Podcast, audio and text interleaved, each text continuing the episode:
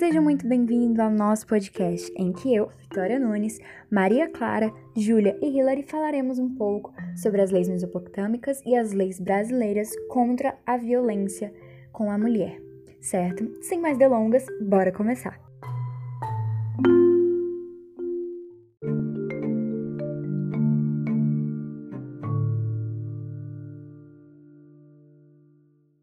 A mulher, ela não tinha a opção de escolher, né? O pai decidia muitas vezes com quem ela iria se casar ou com quem ela poderia ter filhos, enfim.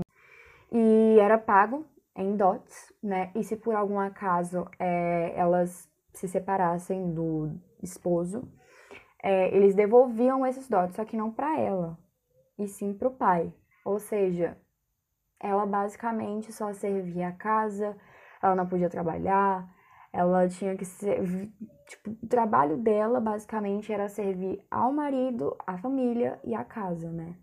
Hoje em dia, isso mudou muito, né? Hoje em dia, a gente vê executivas, vemos advogadas, juízas, ou seja, a mulher está presente, muito presente no dia a dia, até política, né? Em relação à política, as mulheres também estão muito presentes. E isso é algo importante, é algo muito importante.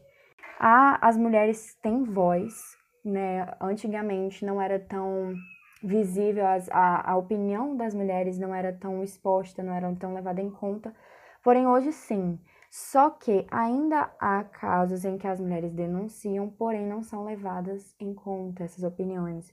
Ou às vezes são feitas as denúncias, porém às vezes não acontece muita coisa, não modifica tanta coisa e acaba continuando as agressões até chegar a um ponto em que a vítima acaba falecendo ou enfim.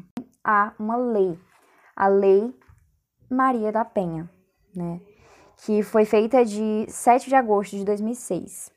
Ela cria mecanismos para cobrir a violência doméstica e familiar contra a mulher, nos termos do artigo 8, 226 da Constituição Federal, da Convenção sobre a Eliminação de Todas as Formas de Discriminação contra as Mulheres e a Convenção Interamericana para Prevenir, Punir e Erradicar a Violência contra a Mulher.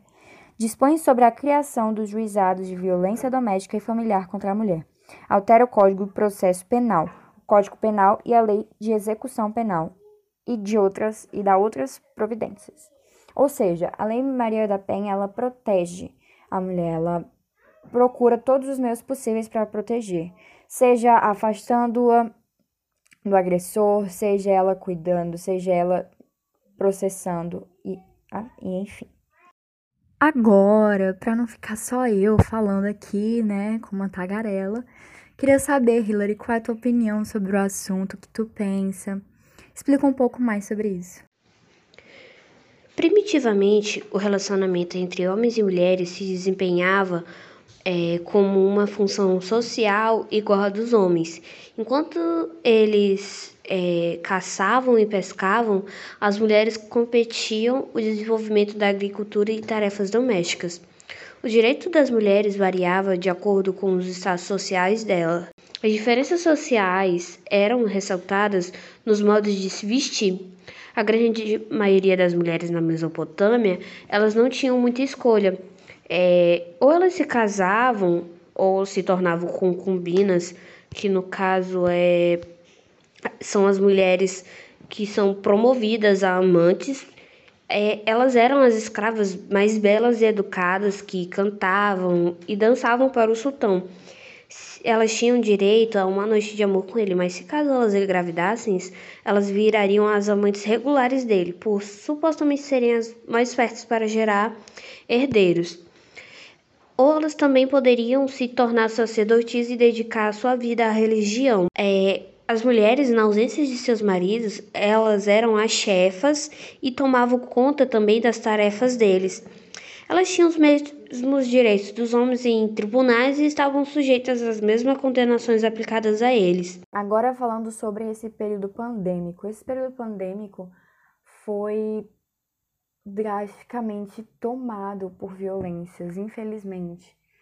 Muitas mulheres, como elas não poderiam sair de casa, tiveram que conviver com os agressores, né? E por mais que elas quisessem, muitas vezes, denunciar, infelizmente, acabavam com medo e resguardavam aquela opinião para elas por medo, certo?